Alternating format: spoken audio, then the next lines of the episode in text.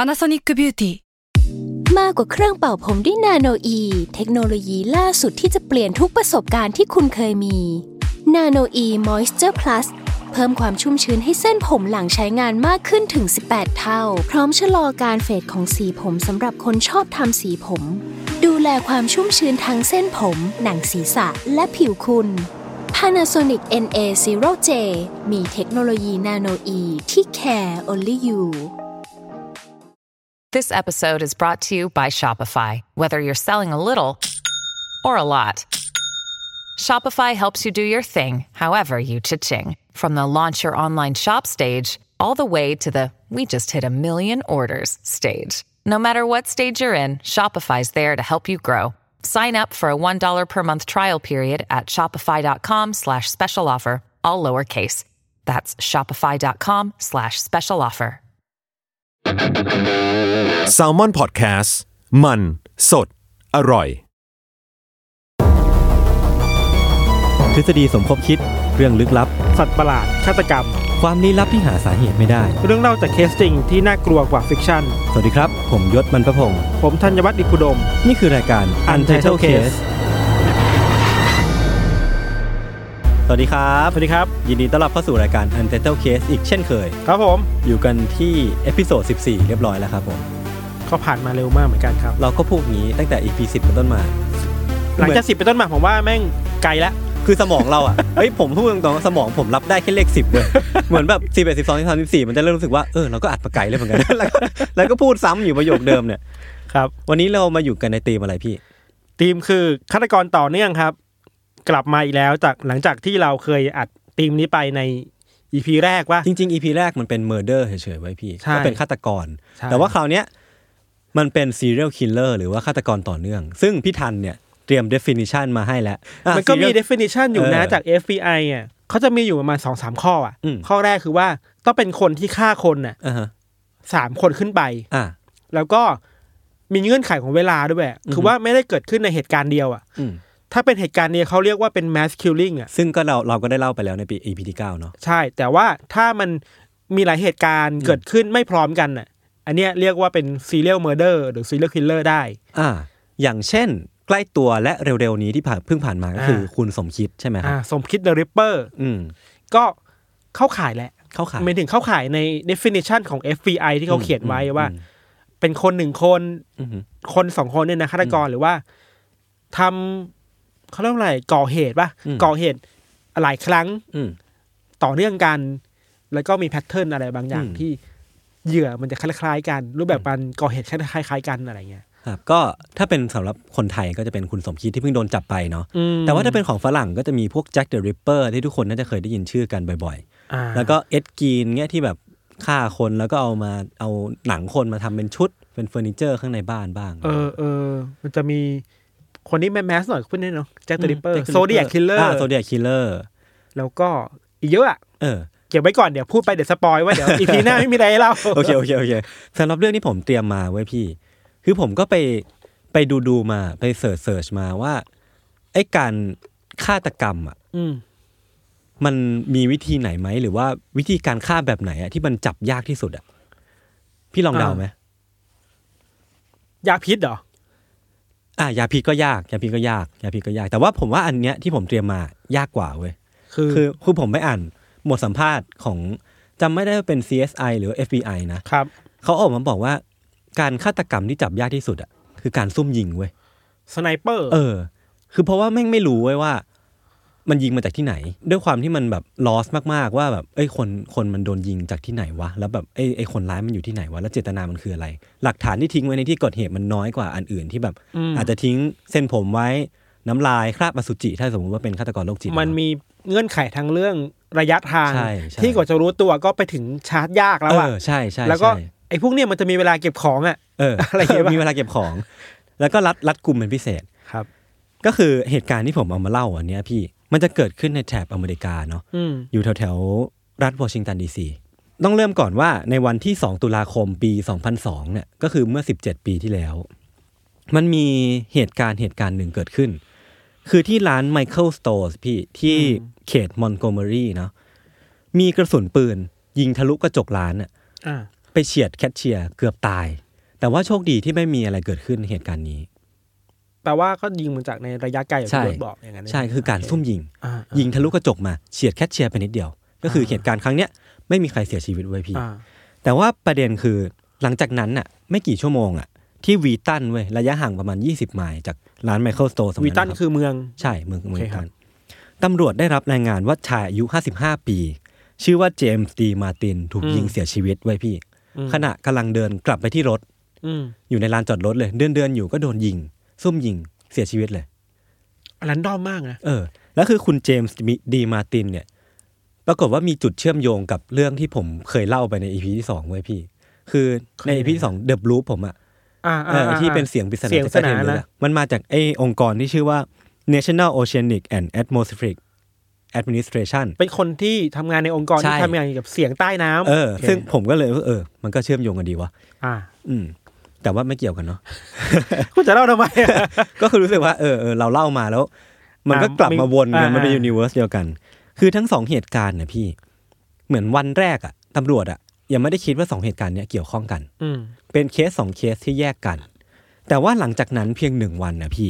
วันที่สามตุลาคมอะคือพอวันที่สามตุลาคมสิ้นสุดลงอะมีผู้เสียชีวิตจากการถูกซุ่มยิง เพิ่มขึ้นห้าคนภายในวันเดียว ในหนึ่งวัน ใช่ ในผู้เสียชีวิต 5 คนนะพี่มันเกิดขึ้นอยู่ ในแมรี่แลนด์เมืองแมรี่แลนด์สี่คนและดีซีหนึ่งคน อืม ก็คือบางคนน่ะ ถูกซุ่มยิงตอนกำลังตัดหญ้าอยู่อะอยู่ในบ้านเลยเว้ยกำลังตัดหญ้าอยู่ไถ่ายหญ้าอยู่ก็โดนยิงเสียชีวิต อ่า บางคนกำลังเติมน้ำมันอยู่ ก็โดนยิงเสียชีวิต มีคนหนึงอ่านหนังสืออยู่ในสวนสาธารณะอะพี่ เขาโดน ก็โดนยิงเว้ย เขาเจอหลักฐานอะไรไหม คือหลักฐานที่พอจะอธิบายจุดร่วมได้นะตอนนั้นน่ะ คือทั้งหมดถูกยิงตายด้วยกระสุนนัดเดียวทั้งหมดเว้ย แล้วเป็น คาด กระสุนแบบเดียวกัน ใช่ อะไรอย่างงี้ป่ะ คือข่าวแพร่กระจายไวมากเลยเว้ยพี่ ผู้คนก็ตื่นตระหนกเพราะว่ามันมีความ อ่า แรนดอมแฝงอยู่อ่ะ แล้วเราไม่รู้ว่าคนคนร้ายอยู่ไหนอ่ะ ใช่แล้วมัน น่ากลัวตรงเนี้ย มันเป็นเหตุการณ์ยิงจากระยะไกล และผู้เสียชีวิตที่เกิดจากเหตุการณ์เนี้ยแม่งแรนดอมมาก จะเป็นใครก็ได้ เอออาจจะเป็นเราก็ได้ เดินเดินๆอยู่ว่าจะโดน ยิงก็ได้อะ ใช่ พอเหตุการณ์นี้มันแพร่กระจายไปไวมากอะพี่ อืม มันก็ต้องมีคนที่มารับผิดชอบในการสืบสวนเนาะ อืม โดยเฮดที่เป็น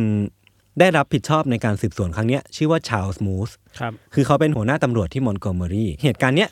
ถูกประกาศโค้ดบลูไว้พี่ ก็คือห้ามเด็กออกจากโรงเรียน จนกว่าจะมีผู้ปกครองมารับอะ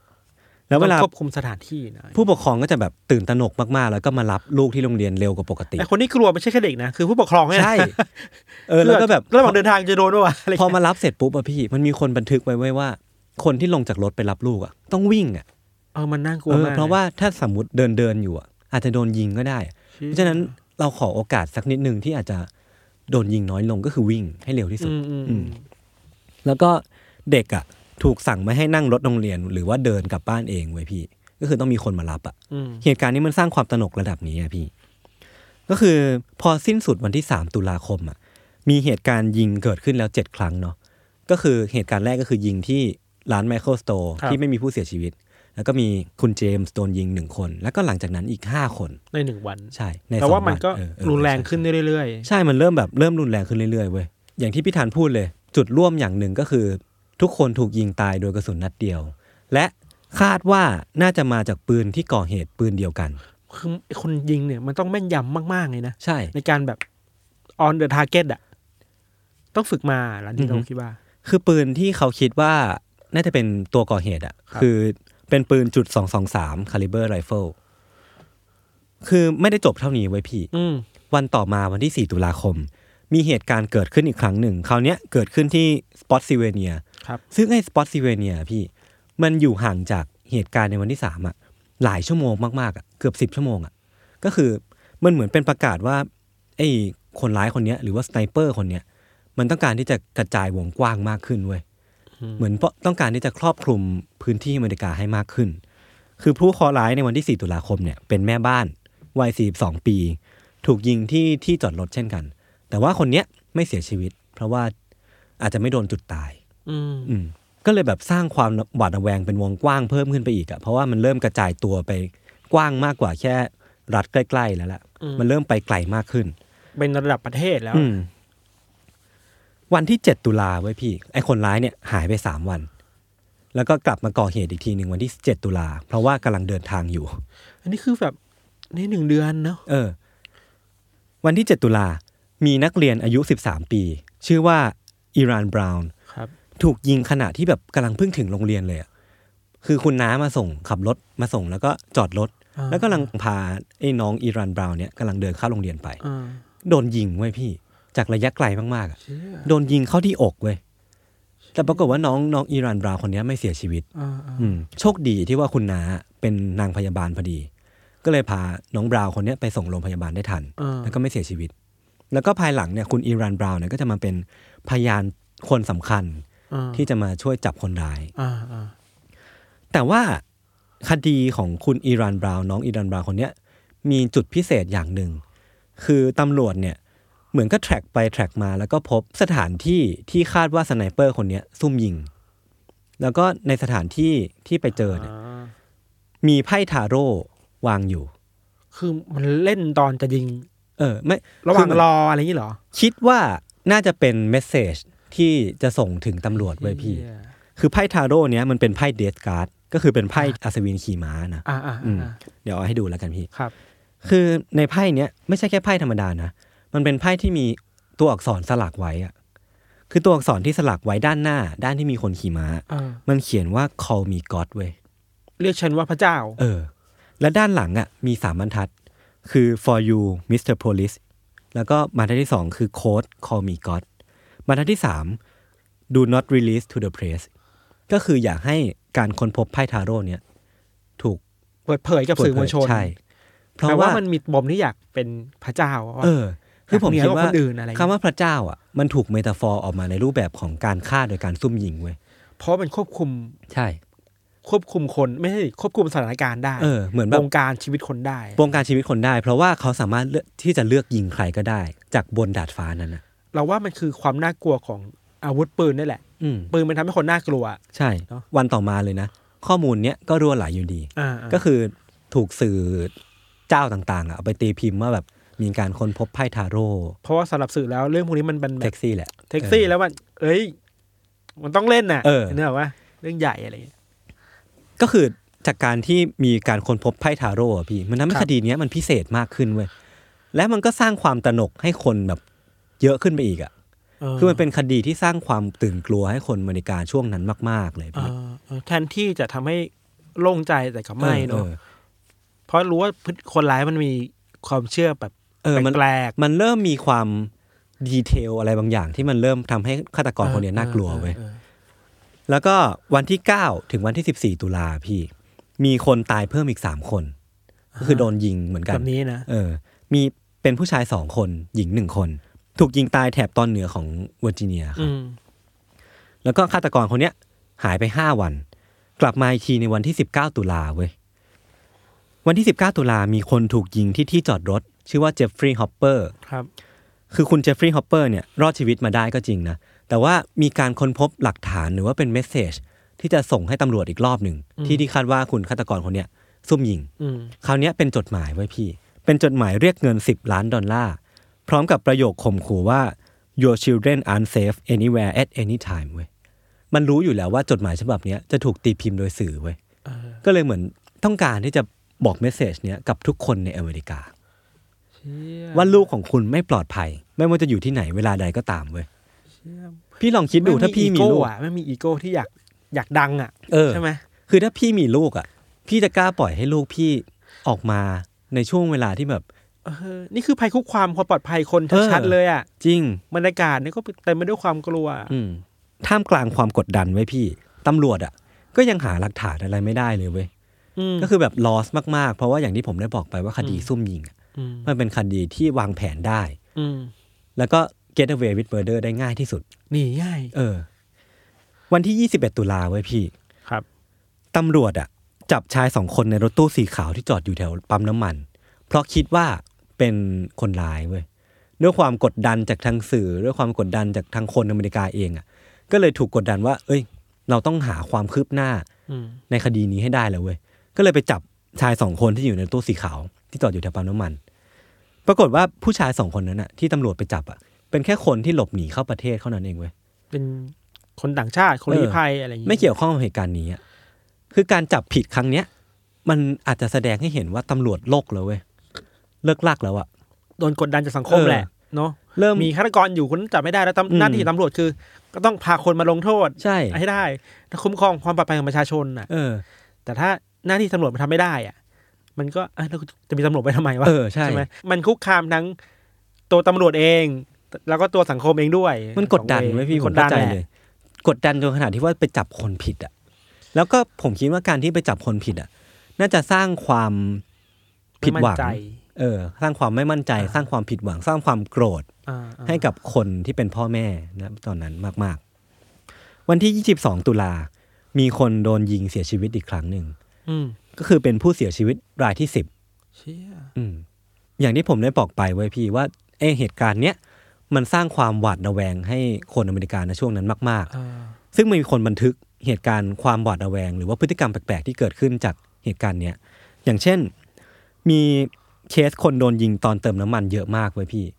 ก็คือปั๊มน้ำมันบางปั๊มอะถึงกับต้องเอาผ้าใบหรือว่าไวนิลอะ มา มาแขวนไว้รอบ อ่าร ร อบปั๊มเลยเว้ย เพื่อ ราะ ไม่ ว่า ให้เห็นจากทาง ใช่ ไกลอย่างเงี้ยหรอ เพื่อให้คนที่คิดว่าเป็นฆาตกรอะมองไม่เห็นข้างในแล้วก็ยิงคนในปั๊มไม่ได้เว้ยเพราะว่าระหว่างที่เติมเราเติมน้ำมันอยู่อะเราเป็นเป้านิ่ง เออเออ อย่างเพราะว่าฝรั่งที่เมืองนอกเขาเติมน้ำมันเองกัน ต้อง เนาะ ลงไป ใช่ เปิดหัว แล้วระหว่างที่เราเติมอยู่อะ เองเลย เรายืนนิ่งๆเลย แล้วคิดว่าใครที่จะเป็นเป้าที่ง่ายที่สุดก็คือเป้าที่ยืนนิ่งๆไง ใช่ อืม ใช่ บางคนเวลาเดินอะเวลาอยู่นอกอาคารอะก็คือต้องกึ่งเดินกึ่งวิ่งอะบางคนแม่งวิ่งแบบสปรินต์เลยอะแบบวิ่งเร็วมากๆ เพราะว่ากลัวเว้ยเพราะว่าใครก็ได้สามารถโดนยิงในอเมริกาได้หมดนะตอนนั้นอะ สุดท้ายแล้วมันยิ่งทำให้คนไม่อยากออกไปไหนอ่ะ ใช่ ใช่ไหมต้องอยู่กับบ้านอ่ะ คืออย่างที่ได้บอกไปเลยว่าแบบ มันมีมูลค่าทางเศรษฐกิจที่หายไปจากเหตุการณ์เนี้ยเยอะมาก ค่าเสียโอกาส แต่ว่ามันไม่ได้ไม่สามารถระบุออกมาเป็นตัวเม็ดเงินได้ แต่ว่าเยอะมากๆ เพราะว่าคนมันไม่กล้าออกไปไหนเว้ย ไม่กล้าออกไปทำงาน นักเรียนก็ไม่กล้าไปเรียน เพ เพราะ ราะว่าพ่อแม่ไม่อยากให้ไป มันก็แบบส่งเอฟเฟกต์มากๆอะพี่ พนักงานออฟฟิศบางคนอะถึงกับต้องวิ่งซิกแซกเพื่อเข้าตึกตัวเองอะน่าสงสารมากเลย เออ นะ มันไม่ไม่ใช่เรื่องตลกนะมันน่ากลัวนะ อืมใช่ คือทีเนี้ยมาถึงช่วงสืบสวนบ้างแหละ ครับ เบาะแสที่ได้มาเนี่ยมีน้อยมากเลยเว้ยพี่ อืม เบาะแสแรกเว้ยก็คือเป็นปืนชนิดเดียวกัน ก็เลยคาดเดาได้ว่าฆาตกรหรือว่าสไนเปอร์คนเนี้ยน่าจะเป็นคนเดียวกันกับเหตุการณ์ทั้งหมด เขาพอรู้จำนวนคนไหมน่าจะเป็นคนเดียวหรือหลายคนอะไร ตอนนั้นยังไม่รู้เว้ยพี่ อ่าอ่าอ่า แล้วก็พอไปตรวจลายนิ้วมืออะครับ จากจดหมายข่มขู่ที่ผมได้เล่าไปเนาะกับลายมือบนไพ่ทาโร่อะปรากฏว่าเป็นคนเดียวกัน อืม ลายมือบ่งชี้ว่าน่าจะเป็นคนเดียวกัน ก็เลยคิดว่าคนนี้แหละน่าจะเป็นฆาตกร มีการเปิดฮอตไลน์ของตำรวจ ให้คนโทรเข้ามาชี้แจงเบาะแสเว้ย ก็คือมีคนก็โทรก็โทรมาเล่าเรื่อง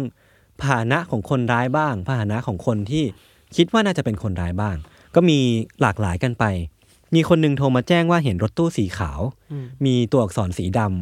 ำวิ่งอยู่แถวๆที่เกิดเหตุบ่อยมากก็คือแบบมีคนชี้แจงเรื่องเนี้ยหลายต่อหลายครั้ง อืม นี่แหละพี่มันมีคนหนึงเห็นรถตู้สีขาวบางคนเห็นเป็นรถบรรทุกบ้างบางคนเห็นเป็นรถสีน้ำเงิน ก็คือแบบเบาะแสมันก็ใช้อะไรไม่ได้เว้ยเพราะว่ามันไม่ได้ชี้ชัดอะ มันไปหลายทิศทาง เออแล้วมัน าก ไป เยอะ หลายทิศทางเกินไป แล้วก็ของที่คนร้ายทิ้งไว้ที่เกิดเหตุอะพี่มันก็ตามจับอะไรไม่ได้ ไม่มีลายนิ้วมือไม่ได้มีแบบอะไรชัดเจนขนาดนั้นเว้ย เออ ยากจริงว่ะ เออ มันก็เลยเป็นเคสที่โซฟยากมากๆ แต่ว่าเบาะแสที่สำคัญที่สุดอะที่ทำให้คดีเนี้ยมันคลี่คลายอะ อ่า มันคือเบาะแสที่มาจากสายสายหนึ่งจากฮอตไลน์เนี่ยเนาะ ครับ สายสายนั้นอ่ะ เขาอ้างว่าตัวเองเนี่ยแหละเป็นสไนเปอร์เว้ย เป็นฆาตกร เออ ก็คือเป็นคนที่ก่อเหตุเนี้ยโทรเข้ามา เพื่อที่จะแจ้งเบาะแสจับตัวเองอะเพราะว่ามันท้าทายเว้ยว่าแบบ ไอ้เหี้ย จับกูไม่ได้หรอกอะไรเงี้ย เนี่ยมันชอบเล่นเกมจับหนูอ่ะ เ ใช่ไหม ในสายนั้นเว้ยพี่ในสายที่สไนเปอร์โทรมา ใจความหลักๆ มันคือการโม้โอ้อวดขิง ความเก่งกาจของตัวเองว่าแบบ อืม ก่อเหตุมาขนาดเนี้ยเบาะแสก็ไม่ได้ทิ้งไว้ อืม ตำรวจจับไม่ได้หรอก มันก็บอกไปว่า มันเคยเกิดก่อเหตุการณ์อย่างนี้แล้ว ที่มอนโกเมอรี่ที่ร้านเหล้าเนี่ยตนเป็นคนก่อแล้วตำรวจก็จับไม่ได้ แล้วก็ get away with murder มา อืม จนมาก่อเหตุการณ์แบบโศกนาฏกรรมครั้งเนี้ย ปรากฏว่าพอตำรวจอ่ะ มันฟังไอ้ความโม้โอ้อวดของไอ้ฆาตกรคนเนี้ยแล้วอ่ะ มันก็ไปสืบดูจริงๆไว้ยพี่ ว่าเหตุการณ์ที่ สไนเปอร์คนเนี้ยอ้างว่าเกาะที่มอนโกเมอรี่อ่ะ อืม มันมีเกิดขึ้นจริงไหม ปรากฏว่าเมื่อวันที่ 21 กันยายนในปีเดียวกันน่ะ มันมีเหตุการณ์ปล้นขโมย มีคนตายหนึ่งคนแล้วก็เจ็บหนึ่งคน ก็คือเป็นเหตุการณ์ที่ไอ้สไนเปอร์คนเนี้ยเล่าว่ามันไปก่อมาเหมือนกันน่ะ อืม แต่ปรากฏว่าในเหตุการณ์เนี้ยมันมีร่องรอยมีหลักฐานทิ้งไว้ไว้ยพี่ เออ ก็ ก็ เลย ชะล่าใจก็คิดเออ ใช่ มันไม่รู้มากกว่าว่าตัวเองอะไปทิ้งเบาะแสไว้ที่ อ่า เหตุการณ์นี้เว้ย แล้วว่าเพราะว่าที่ผ่านมาแม่งไม่เคยรู้จักไง ใช่ แม่งเลยมีความมั่นใจมีอีโก้สูงอ่ะ เออ มึงกูบอกไปยังไงมึงก็จับกูไม่ได้หรอก ใช่ อไอย่งเงี้ย ปรากฏว่าพอไปดูเว้ยแม่งมีลายนิ้วมือ อ่า เป็นลายนิ้วมือของชายหนุ่มอายุ 17 ปี ชื่อว่าลีบอยมาโว ครับ เป็นอิมิเกรนต์จากจาเมกา ก็คือเป็นคนผู้ อพยพ อพยพเข้ามาจากจาเมกามาอยู่ที่ US ซึ่งตำรวจเนี่ยพบว่านายมาโวคนเนี้ยมีคอนเน็กชันและออกเดินทางไปกับชายเชื้อสายเปอร์เซียคนหนึ่ง ที่ชื่อว่าจอห์นอาเลนมูฮัมหมัด อืม คือตำรวจรู้ว่าสองคนเนี้ยออกเดินทางไปด้วยกัน แล้วก็คิดว่าสองคนเนี้ยกลายเป็นผู้ต้องสงสัย จากผู้ต้องสงสัยของเหตุการณ์ ทั้งหมด เออ ทั้งหมดเนี้ย เขาเรียกว่าอะไรเป็นเป็นพรายซัสเปก ใช่ พอตำรวจลองไปล้วงลึกดูว่านายมูฮัมหมัดมีประวัติชีวิตยังไงบ้างอะครับ ครับ ก็คือไปพบว่านายมูฮัมหมัดเนี่ยมีประวัติการซื้อรถที่นิวเจอร์ซีย์ยี่ห้อเชฟโรเลตรุ่นแคปริสสีน้ำเงิน พอมีดีเทลอย่างเงี้ยพี่ว่านายมูฮัมหมัดอะไปซื้อรถคันนี้มา ก็เลยเหมือนไปหาจุดเชื่อมกันอะว่ามันมีคนที่โทรมาบอกจริง ๆ ว่ามีรถรุ่นเชฟโรเลตสีน้ำเงิน อยู่แถวที่เกิดเหตุหลายครั้งแล้วอะ อืม แต่ว่าตำรวจไม่ได้ฟังเว้ย ตำรวจเหมือนมองข้ามดีเทลนี้ไปเว้ย แล้วก็ไปโฟกัสที่รถตู้สีขาวแทน เพราะเมื่อก่อนมันไม่สามารถตีวงขอบเขตมาได้ เออ ขนาดนี้ไง เหมือน ใช่ไ ตำรวจอะเลือกหลักฐานที่จะ go on ผิดเว้ย อ่าอ่า ทั้งนั้นที่ไอ้หลักฐานเชฟโรเลตสีน้ำเงินเนี่ยมันอยู่มาทุกเคสเลย มันพีคไปกว่านั้นอีกเว้ยพี่ คือไอ้รถเชฟโรเลตสีน้ำเงินเนี่ยตำรวจที่ไปที่เกิดเหตุอะเคยเรียกแล้วรอบหนึ่งด้วยนะ เคยเรียกมาจอดแล้วอะแล้วก็แบบส่องดูหน้าแล้วอะปรากฏว่าก็ปล่อยผ่านไปเว้ย หมายถึงว่าเคยเจอฆาตกร เออเคยเจอแล้ว แล้วก็ปล่อยไปแล้ว แล้วก็ปล่อยไปเพราะว่าตอนนั้นน่ะตำรวจกำลังโฟกัสที่รถตู้สีขาวอยู่เว้ย แปลว่าการเขาเรียกว่าอะไรนะติดกระดุม เออ หนึ่งเม็ดเม็ดบนผิดอ่ะมันจะผิดทั้งหมดเลยอ่ะ ใช่ อันนี้คดีนี้ก็เหมือนกันอ่ะ ใช่ คือถ้าติดบนกระดุมเม็ดแรก เออ ถูกอ่ะ เออ ไม่ถูกตามมันตามมาเองอะไรอย่างเงี้ยป่ะ ใช่ แล้วตอนแรกอะพี่ตำรวจอะไม่รู้ว่าไปคาดเดาอะไรมาจากไหนนะแต่ อ่า คิดว่าคนที่เป็นสไนเปอร์หรือผู้ที่อยู่เบื้องหลังเหตุการณ์เนี้ยน่าจะเป็นคนขาวเว้ย ทำไมอ่ะ ไม่รู้ผมไม่รู้ว่าหลักฐานชิ้นไหนที่ตำรวจคิดว่าเป็นคนขาว อ่าอ่า และนั่นน่ะทำให้ตำรวจไม่ได้สงสัยคนที่อยู่ในเชฟโรเลตคันนั้นเว้ย หลักฐานมันผิดหมดเลยอ่ะ เออ การตีวง ใช่ ขอบเขตคนร้ายมันผิดตั้งแต่แรก เออ ทุกอย่างเลยอะไรอย่างเงี้ย ใช่ ป่ะมันก็เลยจับยากอ่ะ อืม โอเคเข้าใจละ แล้วคือพอได้เบาะแสมาอย่างเงี้ย แล้วก็ค่อนข้างชัวร์ว่า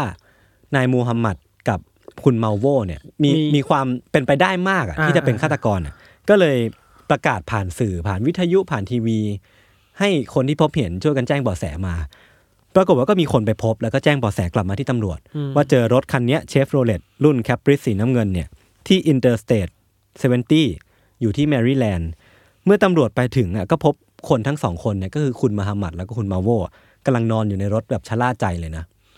แล้วก็พบปืนที่คาดว่าเป็นปืนที่ใช้ก่อเหตุ อืม เป็นรุ่น Bushmaster XM15 อืม ในรถซึ่งก็เป็นหลักฐานมัดตัวไป อืม ว่าสองคนเนี้ยคือคนที่ก่อเหตุเหล่านี้จริง แล้วหลักฐานมันตรงกับ ๆ ใช่ ทุกอย่างที่มีก็ ใช่ จับได้ใน ถู วักนนั้ จับ น ไป อืม ตายเพราะตัวเองอะ เออ คือตายเพราะชะล่าใจเว้ยว่าอยู่ดีก็โทรมาเล่าเบาะแสของตัวเอง ชะล่าใจไงอีโก้ไง อืม โดยทั้งสองคนน่ะพี่ ไม่ใช่แค่ว่าเป็นผู้ต้องสงสัยหรือผู้ก่อเหตุไอ้โศกนาฏกรรมสิบคนสิบกว่าคนที่ถูกยิงตายนะพี่ ครับ เขาถูก trace back ไปไว้ว่า เป็นคนที่ก่อเหตุกว่าสิบครั้งแล้วอะใน US อะ คือไม่ใช่ยิงคน ยิงคน ยิงคนเหมือนกันปล้นอ๋อ ใช่ คือเป็นอาชญากรมาก่อนหน้านี้แล้ว ใช่ แต่ว่าไม่เคยโดนจับได้เลย ผมว่าเหตุการณ์ทั้งหมดอะมันทำให้เขาทั้งสองคนเนี้ยเป็นคนที่ชะล่าใจเว้ย อืม คิดว่าตนน่ะอยู่เหนือกฎหมายแล้วไม่มีใครจับเขาได้ อย่างที่เขียนไว้ว่าเป็นพระเจ้า Call me God อะเออ นั่นแหละพี่ โดยคุณมูฮัมหมัดเนี่ยก็ได้ถูกตัดสินประหารชีวิตไปโดยการฉีดยาในปี 2009 ที่ผ่านมา ประหารชีวิตใช่ไหม ในข้อหาฆ่าคนตายแล้วก็ครอบครองอาวุธ ครับ แล้วก็คุณมาโวก็เช่นกัน แต่ว่ามาโวเนี่ยด้วยความที่ตอนนั้นเนี่ยยัง อายุน้อยอยู่ 17 ปี ไม่ถึงสิบแปด เออแล้วก็รับสารภาพก็เลยโดนศาลยกเว้นโทษประหารชีวิต แล้วก็ถูกจำคุกตลอดชีวิตแทน คล้าย ๆ กับคดีไทยอ่ะ อืม สมคิดอ่ะ เออ คือก็รับสารภาพ เป็นนักโทษชั้นดี ในชั้น ประพฤ ศา ติ ล ดี ก็เลย ก็เลยถูกลดโทษจาก เออ ประหารชีวิตมาเป็นจำคุกตลอดชีวิตแท อือฮึ นอะไรอย่างเงี้ย คือเหตุการณ์เนี้ยก็อย่างที่ได้บอกไว้ว่ามันสร้าง Impact Impact แบบครั้งมหาศาล มัน ให้ น่ากลัวนะเว้ย สหรัฐอเมริกาจนถึงขั้นต้องมีสร้างอนุสรณ์สถานนะ สำหรับเหยื่อ เออสำหรับเหยื่อ อุทิศให้เหยื่อ มันมันปัญหานี่คืออะไรหรือป่ะ อืม ปืนหรือว่า ใช่ใช่ปืน อเมริกามีปัญหาเรื่องปืนมาตลอด ก็คือ วบคุมปืนยังไง มันมีสองฝั่งเสมอไว้ยพี่ว่าแบบการมีปืนมันก็คือการปกป้องตัวเอง แต่อีกคนหนึ่งปืนมันก็สามารถฆ่าคนได้เช่นกัน ซึ่งผมว่าไอ้กฎหมายครอบครองอาวุธปืนมันก็เป็นกฎหมายที่ถูกถกเถียงมาในอเมริกานะ มาก ยาวนานมากๆแล้วแหละ แล้วดีเบตอีกอันหนึ่งที่เวลาพูดถึงเรื่องแบบเนี้ยครับ อือฮึ มันจะมีนอกจากเรื่องปืนเลยนะ มันจะมีปืน vs คนน่ะ เออ ว่าปัจจัยจริง ๆ ในการฆ่าคนมันอยู่ที่ปืน อือฮึ หรือมันอยู่ที่ตัวคนเอง หรือว่าเป็นคนที่ถือปืน ใช่ เออ มันเถียงกันมานานมาก อือฮึ ทางวิทยาศาสตร์จะบอกแบบหนึ่งทางสังคมศาสตร์ก็จะบอกแบบหนึ่งปรัชญาก็จะมองอีกแบบ หนึ่งอะไรคือแบบโหแม่งซับซ้อนมากมัน เออ ดีเบตกันมาหลายสิบปี ไม่จบอ่ะ อืม ก็ยากแหละ จริงๆ แล้วอ่ะเรื่องราวเบื้องหลังที่ว่าทำไมคุณมูฮัมหมัดและคุณเมาโวเนี่ย อืม ก่อเหตุครั้งเนี้ย มันไม่ได้ชัวร์ขนาดนั้นเว้ยพี่ แต่มันพอจะมีความเป็นไปได้ความเป็นไปได้หนึ่ง ที่คิดว่าเป็นสาเหตุที่ก่อเหตุที่ที่มูฮัมหมัดเนี่ย ก่อเหตุครั้งนี้ขึ้นมา คือมูฮัมหมัดเนี่ยมีอดีตภรรยาอยู่คนหนึ่ง ครับ ที่เขาต้องการที่จะฆ่าทิ้ง แต่ว่ากฎหมายสั่งว่าเขาห้ามเข้าใกล้ภรรยาคนเนี้ยเนื่องจากกฎหมายหยาร้างอะเนาะ เขาก็เลยต้องการที่จะฆ่าคนอื่นๆ ไปเรื่อยๆอ่ะจนการที่วันหนึ่งอ่ะเขาจะฆ่าภรรยาคนเนี้ยภรรยาคนเนี้ยก็จะเป็นแค่หนึ่งในความแรนดอมของเหยื่อ ไเชี่ยน่ากลัวศาสตร์ นึกออกไหม คือแม่งวางแผนมัน ใช่ ซับซ้อนขนาดนี้อะ ใช่ คือเหยื่อทั้งหมดที่เสียชีวิตไปอ่ะเป็นเพียงแค่หมากตัวหนึ่งในแผนที่เขาจะฆ่าอดีตภรรยาเท่านั้นเองเว้ย คือโกจริงๆนะ โกจริง อยาก คือการ ฆ่า ใช่ ภรรยาตัวเอง แต่ ใช่ ต้องหาอะไรมากลบเกลื่อนมัน เฉลี่ย อืม โอ้โห มันเป็นเกมที่เล่นไม่รู้จบนะ ใช่แล้วมัน อะไรแบบเนี้ย มันเป็นชีวิตคนนะเว้ยพี่ที่เสียไปอ่ะก็เลยผมก็เลยรู้สึกว่า เออแม่งเกินไปว่ะ โหดว่ะ อืม เราอาจจะไม่รู้อีกเบื้องหลังว่าเกิดอะไรขึ้นอีก ใช่ใช่ ระหว่างอะไรเงี้ย เราคิดว่าบางทีซิงเกิลอีเวนท์ที่มันเกิดขึ้นกับคนคนหนึ่งอย่างเช่นเนี่ย อืม ความสัมพันธ์นี่มันไม่ลงรอยกันน่ะมันเอฟเฟกต์มากกว่าที่เราคิดเนาะ เออ มันเอฟเฟกต์นอกจากแค่คนสองคนน่ะ อือหือ นี่แม่งคือเอฟเฟกต์ต่อสังค โอ้ ม โหสิบกว่าคนแล้วก็โหยรวมๆกันแล้วยี่สิบคนสามสิบคน ใช่ ได้ ซึ่งแต่นี่เราไม่ได้พูดว่าเพื่อสร้างความชอบธรรมให้เขา แต่คือ อื อ ม มันก็ไม่ชอบธรรมแหละในการฆ่าคนแต่ที่แต่เหตุการณ์หนึ่งมันสามารถบานปลายไปขนาดนี้ได้ มันน่ากลัว เออมัน ไง คือคำว่าบานปลายนี่แหละพี่ เนาะ อืมโอเค เรื่องที่ผมเอามาเล่าวันนี้ก็มีประมาณนี้ไว้พี่ ครับผม เดี๋ยว ไว้ เจอกัน ติดตามกันต่อในเบรกหน้า เบร ว่าก ห พี่ น้า ทัน ครับ จะเอาเรื่องอะไรมาเล่าครับผม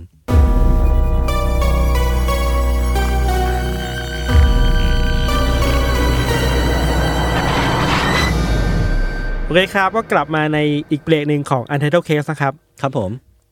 คดีของเราก็จะเป็นฆาตกรต่อเนื่องเหมือนกันแหละ อ่ะ คดีนี้ก็เกิดขึ้นในอเมริกาอีกแล้ว อือหือ ไม่รู้ทำไมอเมริกามันเกิด เออ ซีรีส์คิลเลอร์เย มัน อะมาก เป็นประเทศใหญ่ไงพี่ คนเยอะ เนอะ แล้วก็ เนอะ civilization ผมว่าก็มีส่วนไว้พี่ ใช่ แล้วก็ความหลากหลายอะไรอย่าง เออเอเงี้ยเน อ อะ ใช่ใช่ใช่ นั่นแหละครับ คดีของเรามันเกิดขึ้น ประมาณยุคหนึ่งเก้าเจ็ดสี่ปลายๆเก้าศูนย์อะไรอย่างเงี้ยฮะแล้วก็เป็นคดีที่ค่อนข้างจะทำให้คนอเมริกาก็กลัว อืม เหมือนกัน อืม สร้างความตื่นตระหนกให้กับคนในเมืองนั้นอะไรอย่างเงี้ยเนาะเราเริ่มอย่างนี้ก่อนว่า เหตุการณ์แรกอะ่ะ อืม เกิดขึ้นในปีประมาณหนึ่งเก้าเจ็ดสี่ ครับ แล้วเรื่องเนี้ยเราจะเล่าผ่านมุมของตำรวจดีกว่า อ่ะได้ คือ ได้ ว่าตำรวจเจออะไรมาบ้าง เออ ได้รับแจ้งอะไรมาบ้าง มันจะสนุกเนาะในเดือนมกราคมของ 1974 ครับ อือหือ ตำรวจก็ได้รับแจ้งเหตุฆาตกรรมในบ้านหลังหนึ่ง เกิดขึ้นในเมืองที่ชื่อว่าวิซิต้าอยู่ในรัฐแคนซัส ตามที่ตำรวจได้รับแจ้งมา มันเกิดเหตุฆาตกรรมในบ้านหลังหนึ่ง อืม เป็นชานเมืองที่เงียบๆอะไรเงี้ย คนไม่พลุกพล่านมาก ในบ้านหลังนั้นน่ะ พอตำรวจเข้าไปตรวจแล้วอ่ะ สิ่งแรกที่พบคือว่าพบศพของผู้ชายผู้หญิงที่น่าจะเป็นพ่อแม่ของครอบครัวนั้น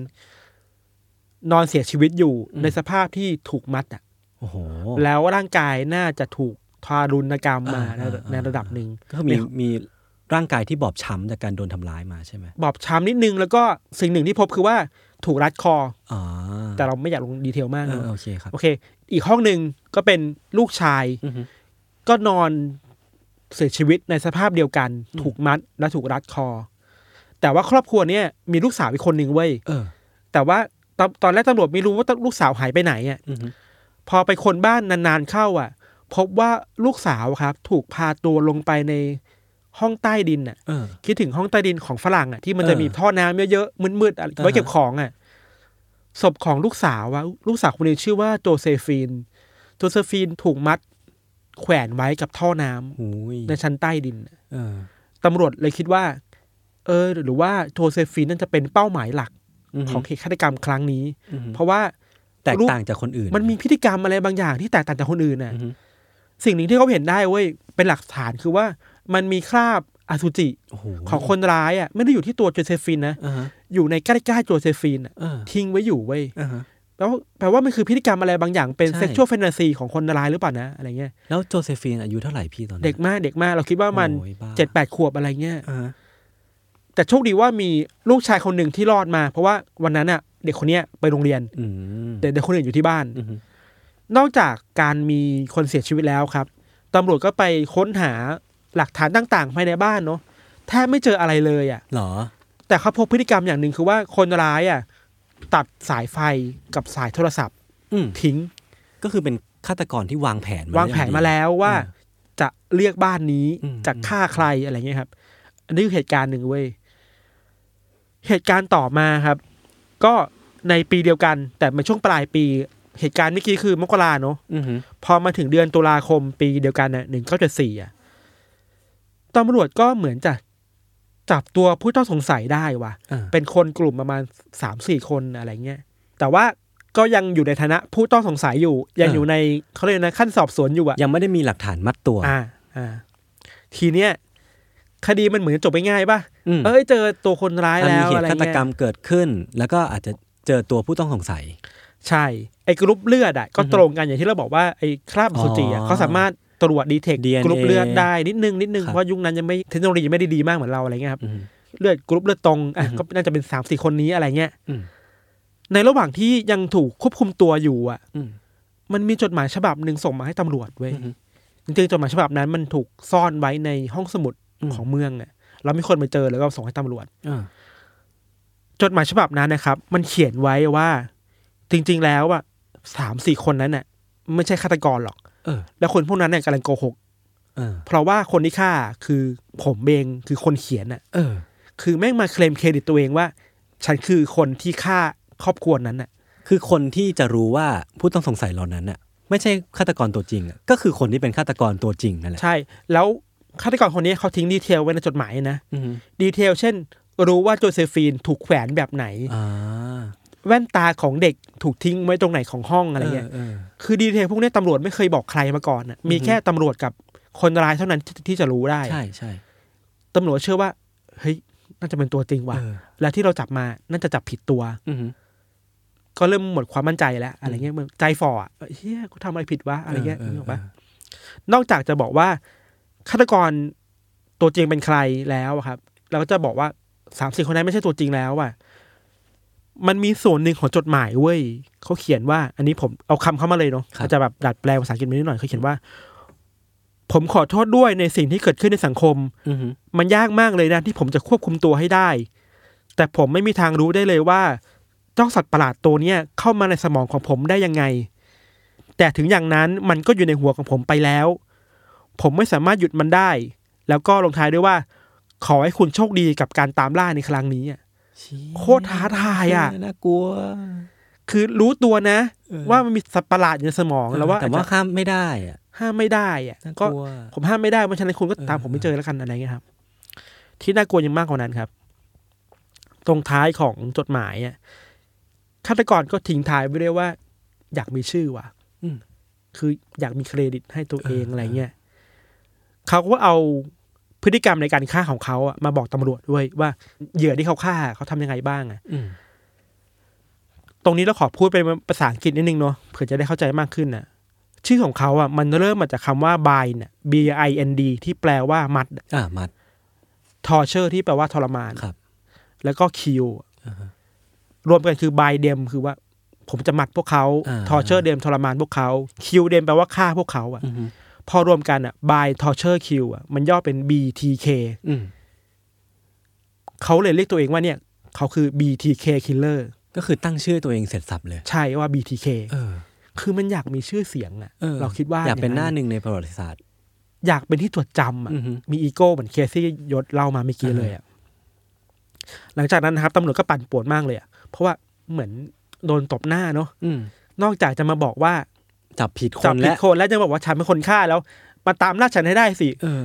บอกชื่อทิ้งทายไปด้วยอ่ะคือแบบไม่งโคตรท้าทายอะอะไรเงี้ยครับ แต่ว่าตอนนั้นน่ะตำรวจแทบไม่มีหลักฐานอะไรอะไรที่ใช้ได้เลยอ่ะ อือฮึ มีแค่ดีเอ็นเอชุดเดียวเท่านั้นเองอะไรเงี้ยครับ และด้วยเทคโนโลยีนะตอนนั้นอ่ะ อืม ก็ไม่สามารถตรวจสอบจากคราบอสุจิ ไปได้ถึงขั้นว่าระบุว่าเป็นใครอ่ะ ใช่ใช่ ที่น่าสนใจคือว่าหลังจากที่ฆาตกรส่งจดหมายมาให้ตำรวจอะ อือฮึ เขาก็หายไปสามปีเว้ย โอ้โห แล้วเขาก็กลับมาอีกทีในประมาณเดือนเมษาหนึ่งเก้าเจ็ดสี่ ครับ มันก็มีเหตุการณ์คล้ายๆกันเกิดขึ้นกับเหยื่อ ถูกฆ่าเหมือนกัน อืม ก็ถูกทิ้งฆ่าบอสุจิทิ้งไว้ เออ แต่ไม่ได้อยู่ในช่องคลอดอะคือไม่ได้มีเซ็กชวลฮาร์ s เมนต์เกิดขึ้นน่ะ อ่าฮะ แต่มันเหมือนทำพิธีกรรมอะไรบางอย่างตรงต่อหน้าเหยื่ออะไรเงี้ย ฮึ ตอนนั้นตำรวจก็ยังไม่น่าจะ ชี้ชัดได้ว่าเป็น BTK หรือเปล่าเนาะ อืม ก็ก็พยายามหาข่าวต่อไปอะไรเงี้ยครับ หลังจากนั้นผ่านไปสามปีเว้ยตำรวจก็ได้แจ้งเหตุการณ์ฆาตกรรมอีกอีกครั้งหนึ่งครับ มันอยู่ที่บ้านหลังหนึ่งชานเมืองเหมือนกัน ผู้ตายคนเนี้ยชื่อว่าเป็นผู้หญิงเนอะชื่อว่าเชอร์รี่วีอัน ครับ คุณเชอร์รี่เนี่ย เธอถูกฆ่าแล้วรัดคอ อือฮึ แล้วก็พบร่องรอยการถูกมัดด้วยเชือกเหมือนกันอ่ะ อ่า มันคือแบบที่บอกใน BTK จดหมายเลยอะคือ เออ มีการมัด มีการรัดคอ มีการฆ่าเกิดขึ้นอะไรเงี้ยครับตำรวจก็ทำอะไรไม่ได้อีกับยศ เพราะว่าหลักฐานมันไม่มีเลยอะ อืม ดีเอ็นเอก็เก็บไม่ได้ อือฮึ ไม่รู้จะเป็นใครอะไรเงี้ยไม่ได้ทิ้งอะไรทิ้งไว้อะตอนนั้นเราคิดว่าตำรวจเองก็เริ่มเครียด เริ่มฟอร์มทีมขึ้นมาแล้ว แบบจริงจังร่วงจับมึงให้ได้อะอะไรเงี้ย เพ ครั ราะ บ มันเริ่มมีเหยื่อ ใช่ เพิ่มขึ้นเรื่อย ใช่ใช่ใช่แล้วพฤติกรรมก็น่ากลัวขึ้นเรื่อยๆ ๆ เนาะ อือฮึ สิ่งที่ตำรวจพอจะรู้ได้ในตอนนั้นนะครับ มีอยู่ประมาณสองสามอย่าง อย่างแรกคือ น่าจะเป็นผู้ชายแหละ เพราะมีคราบอสุจิอยู่สองคือว่า มันมีเหตุการณ์ครั้งหนึ่งที่ว่า มีผู้รอดชีวิตมาได้อะคืออเป็นเด็กของเป็นน่าจะเป็นคุณเป็นลูกของคุณเชอรี่นั่นแหละ รอดมาได้ ครับ แต่เขาถูกยิงที่หัวนะแต่รอดมาได้แบบบุญวิตอะไร เหร เงี้อยเขาอะเห็นตัวฆาตกรเว้ยแต่คงจะหวาดกลัวเกินไปที่จะจำหน้าได้ว่าเป็นยังไงอะ อืม สิ่งที่บอกได้คือว่าน่าจะเป็นคนวัยประมาณสามสิบอัพ อืม เป็นคนผิวขาว อืม ตัวใหญ่ มีท่าทางที่เหมือนจะจิตใจดีอ่ะ อ่าอ่า เหมือนเป็นคนใจดีคนหนึ่งอ่ะ พูดจาสุภาพเรียบร้อยไม่ได้กระโชกโคกหากอ่ะ อ่าฮะ เวลาเขาขู่แม่อะจะขู่แบบคุณครับ ขอร้องทำอย่างนี้ได้ไหมครับ อะไร เอ เงี้ย อ มันจะมาด้วยความเย็นชา อ่าฮะ เลือดเย็นมากๆอะไรเงี้ยนะครับตำรวจรู้แค่นี้ นอกจากนั้นจะแค่รู้อาวุธ คนน่าจะมีปืนแหละ อ่าฮะ เพื่อข่มขู่ให้คนทำตามที่เขาสั่ง เพราะเด็กคนนี้ถูกยิงมาด้วยแหละ ใช่ใช่รู้แค่นี้เองเว้ยทำอะไรเขาไม่ไม่ค่อยได้ พอคดีมันเยอะขึ้นเรื่อยๆครับตำรวจก็เริ่มคิดแล้วว่า เราควรจะเปิดคดีนี้ให้สาธารณะได้รับรู้จริงไหมดีไหมนะ เพราะว่ามันก็อาจจะเป็นการเตือนผู้คนได้หรือเปล่าวะ อือฮึ ว่าเอ้ย ในระแวกชุมชนที่คุณอยู่อ่ะมันมีฆาตกรต่อเนื่องนะ อืม มันมีคนที่น่ากลัวอาศัยอยู่นะ แต่ตอนนั้นตำรวจก็ช่างใจ เพราะว่าถ้าพูดออกไปเลยอ่ะ สร้างความตื่นตระหนก เออ ห ค รืปล่า นก็หวาดกลัวนะ อ่ามั มันหรือว่าเรารออีกสักพักหนึ่งถ้าจับได้แล้ว แล้วค่อยมาแถลงข่าวค่อยมา อ่า บอกดีกว่า ครับ หรือต้องไม่บอกความเชื่อมโยงว่าสองสามคดีที่ผ่านมา มันคือฆาตกรคนเดียวกัน อ่าอ่า ต้องไม่บอกว่ามันมี BTK killer อยู่ในสังคม อ่า นี้อะไรเงี้ยเขาเงียบอยู่เว้ยตำรวจยังไม่กล้าบอกอะไรเนี่ยครับ ในช่วงเวลาที่ตำรวจค่อนข้างจะมืดแปดด้านนะยศ หลักฐานก็ไม่มี อืม อยู่มาวันดีคืนดีอะตำรวจได้หลักฐานชิ้นใหม่ เออ มันเป็นเสียงของฆาตกร เหรอ ที่โทรมาหาตำรวจเองอ่ะ อ้าวอ้าว คล้ายๆกันกับของย มา ศ อีก เลย แล้ว อะ เหรอ โทรมาจากเข้าใจว่าเป็นตู้โทรศัพท์สาธารณะ อืม โทรมาบอกว่า ถ้าคุณไปโลเคชั่นที่ผมกำลังจะบอกนี่นะ อ่าฮะ คุณจะเจอเหตุฆาตกรรม เป็นผู้หญิงคนหนึ่งที่ชื่อว่าแนนซี่ฟ็อกซ์ เออ บอกโลเคชั่นแบบ ระบุเลยอะถนนนี้แยกนี้ บ้านหลังนี้ โชคดีที่ตำรวจตอนนั้นน่ะมีเทคโนโลยีสามารถดีเทคได้ว่าเนี่ยโทรจากที่ไหน อืม แล้วตำรวจไปเร็วมากภายในสองนาทีอะ อือหือ แต่ไปไม่ทันอะ อ้าวเหรอ หนีไปแล้วอะไรเงี้ย ส่วนอีกทีมหนึ่งก็ไปที่บ้านนั้นที่ อือฮึ ฆาตกรบอก อ่า ก็พบศพของคุณแนนซี่ฟ็อกจริง จริงจริง ๆ ใช่ไหม ๆ แล้วสภาพของเธอก็มีแพทเทิร์นเดียวกันคือถูกมัด ก็คือ BTK นั่นแห ถูก ละ รัดคอ น่าจะมีบีดีเคนั่นแหละอะไรเงี้ย โหมันท้าทายจัดเลยนะเว้ยพี่ อีโก้อะ เออ มันคือความอยาก อยาก เอา คุ ช ม นะ เกมอะ อยากเอาชนะตำรวจแหละผมว่า อืม ไม่ใช่แค่นั้นเว้ยยศ หลังจากนั้นแค่ไม่กี่เดือนน่ะ อืม ตำรวจก็ได้โปสการ์ดจากฆาตกรมา โอ้ เว้ย โห ตอนแรกอะโปสการ์ดใบเนี้ย มันถูกส่งไปให้ที่สำนักพิมพ์ น่าจะเป็นหนังสือพิมพ์ก่อน อืม แต่ว่าหน่วยงานในหนังสือพิมพ์อะครับ เขาคิดว่ามันคือโปสการ์ดที่คุยกันเองอะไม่ได้มีรหัสอะไรอะไรเงี้ย ไม่ได้มีนัยยะแฝงอะไร เออแต่พออ่านแล้วเอ้ยมันเหมือน BTK มันเหมือนมีพูดถึงชื่อคนตายก็ส่งตำรวจดีกว่าเลยตำรวจก็มาตรวจสอบ ในโปสการ์ดใบนั้นนะครับ มันลงท้ายด้วยคำว่า BTK แหละ ม แล้วก็เป็นบทกวีอ่ะ ในบทกวีนั้นน่ะ มันพูดถึงสิ่งที่ฆาตกรทำกับแนนซี่ฟ็อกซ์ อืม หรือทำกับ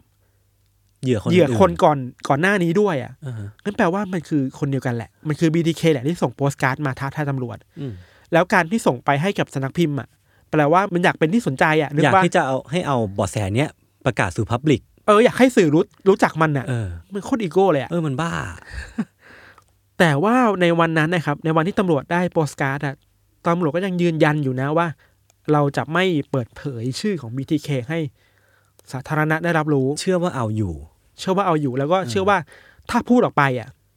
มันจะทำให้คนมันแตกตื่น แล้วก็หวาดกลัวกันเกินไปครับ คือผมว่ามันเป็นดาบสดาบสองคมไว้ยพี่ คือผมคิดว่าการที่ตำรวจเปิดเผยเรื่องเนี้ย หรือว่าคดีไหนก็ตามสู่พับลิกอ่ะ มันคือได้สร้างความตระหนัก และอาจจะได้รับเบาะแสเพิ่มเติม อืม กับอีกเวหนึ่งอ่ะ ก็คือสร้างความตื่นตกใจไปเลยอะ ใช่ มีโทรศัพท์ก็แล้ว อืมหนังสื โปส พิมพ์ การ์ดก็แล้ว เออ คราวเนี้ยส่งจดหมายไปให้กับสถานีโทรทัศน์เว้ย อือหือ ไปให้แบบนิวส์รูมเลยอะ โอ้โหโห คำเนี้ยคำขู่มันรุนแรงมาก BTK เขียนในจดหมายว่า